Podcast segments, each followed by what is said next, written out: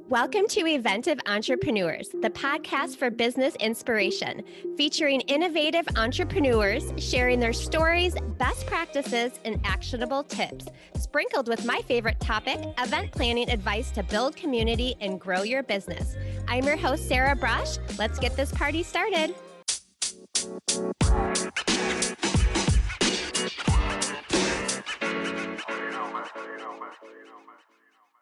Hi, everyone. Welcome to this bonus episode of the podcast.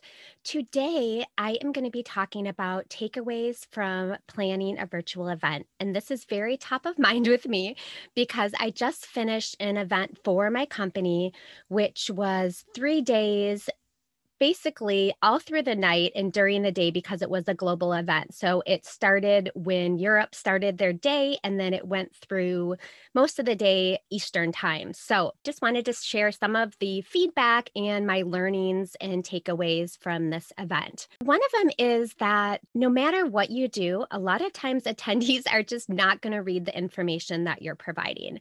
So one of the big challenges with virtual events is being able to log in, which seems very simple, they're provided with the username and a password. But a lot of times, this becomes one of the biggest challenges with virtual events is just creating that really easy and seamless experience for attendees to log in. So you want to just make sure that that information is available to them as easily as possible. So sending an email every single day of the event in the morning to provide them their login information again making sure they have it in advance as well. And it's very easy for them to reset their password if they're having trouble logging in. Another really important item is giving them access to the platform a couple days in advance or even a week or so. This way, they have time to play around in the platform, update their profile, add a photo, put in all of the information that will help them connect with attendees.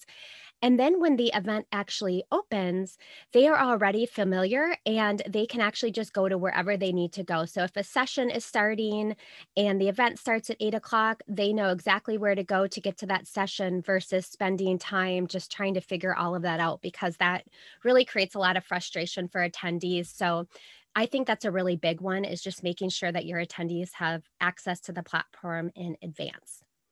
So, if you're thinking about pre recording sessions or doing live sessions, there's benefits and risks to both of those. So, pre recording is very, very time consuming. You have to do tech checks and PowerPoint reviews and just make sure that everybody is set up and everything is ready to go far in advance of the event. And yes, you're going to have PowerPoint reviews, of course, with live sessions as well but it just really shortens your time frame in terms of getting everything done because everything has to be ready for a platform far in advance if you're pre-recording. So just take that into consideration. However although it is time consuming live sessions are a lot more risky because you don't know what's going to happen that day of the event. If there's any tech challenges, things like that, with the pre recorded sessions, everything's been already reviewed and approved, and it's just basically put on the platform to play. If you have sponsors for your event, sponsors love benefits that span outside of the event dates. So, a lot of times with sponsor booths on virtual events, there is a challenge with getting the traffic there. Attendees may pop into their booths and, you know, check out maybe some of their resources. They watch a video, they download a PDF, but they may not be chatting with the sponsors or getting into their live meeting room, which then for the sponsors, it just feels like they're having a lot of slow traffic, even if they do have a lot of people visiting their booth.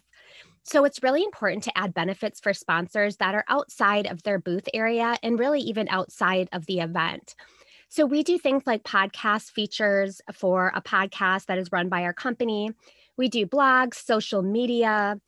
We do meetings with our sponsors and our executives to discuss partnership and also doing things like roundtables to help them to network with attendees. So you really want to try to get your sponsors connected into every possible networking opportunity and give them the options to really find benefit and leads, not just within their booth.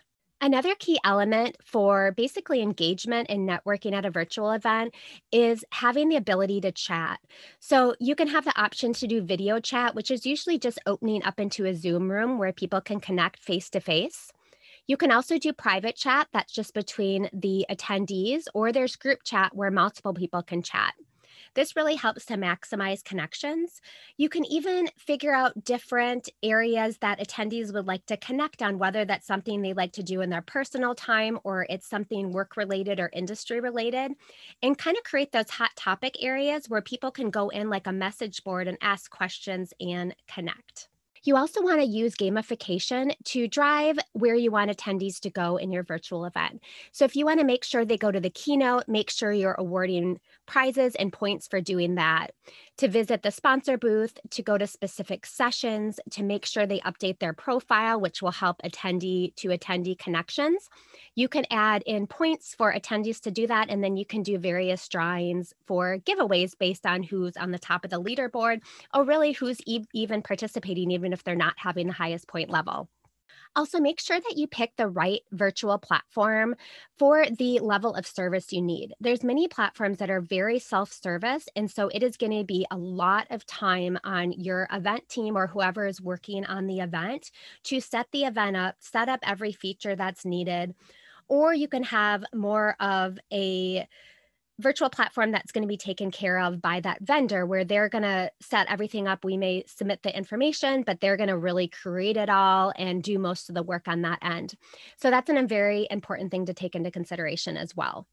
And then you want to keep the excitement going with a virtual event doing things like photo booths in your virtual platform, having a lot of excitement on social media where people are having fun taking photos and sharing them and tagging your event hashtag is a great way to just keep the excitement going. And you want to just feel like you're really having those event connections, even though you're really watching from a computer. You, you want to keep people engaged and excited and kind of wanting to see what's going to be posted next, what's happening at the event. Another great way to extend the life of your event is to have the event platform content available 30 to 60 days after the event. This way, if any of the attendees miss specific sessions, they can log back in and they can see those again, or they can check out some of the replays of the keynotes. You can also sell tickets post event. So if people want to have access to your on demand content, they still have to purchase a ticket. So that will keep your sales going as well. And finally, it's really important to think about how you're going to deliver your results for your surveys and the lead information to your team and your stakeholders before the event actually takes place. So, when the event is over, everything's really simplified, streamlined. You know what's going to happen next, and you don't have to do a lot of research around it because all of that work has already happened. So, for example, you're going to have surveys likely throughout your event. So, how are you going to share that information with your teams or with the speakers that are presenting those sessions? If you have sponsors and exhibitors, how are they getting their leads? And especially if the event is global, you need to make sure that you're following GDPR guidelines. So, you need to make sure that you are providing information in a very secure method those are some of the things that you want to think about just to make sure that the post event experience is really positive. Thank you so much for listening. And I hope this was helpful if you are thinking about having a virtual event or you do host virtual events for your business in general. I am super excited that live events are starting to come back. However, we will still probably have a virtual component for many events for a long time to come. So I think it's really good to still keep in mind what can happen at a virtual event and how you can really use that to build community and grow your business. So thanks so much for joining. And if you have any questions, feel free to reach out to me on Instagram at Eventive Brush. Thanks for listening. I hope you enjoyed this episode. I'd love to connect with you on Instagram at Eventive Brush and in our private Facebook group where we continue this conversation. All of these details are listed in the episode notes. Your time is valuable, and I appreciate that you spent it with me.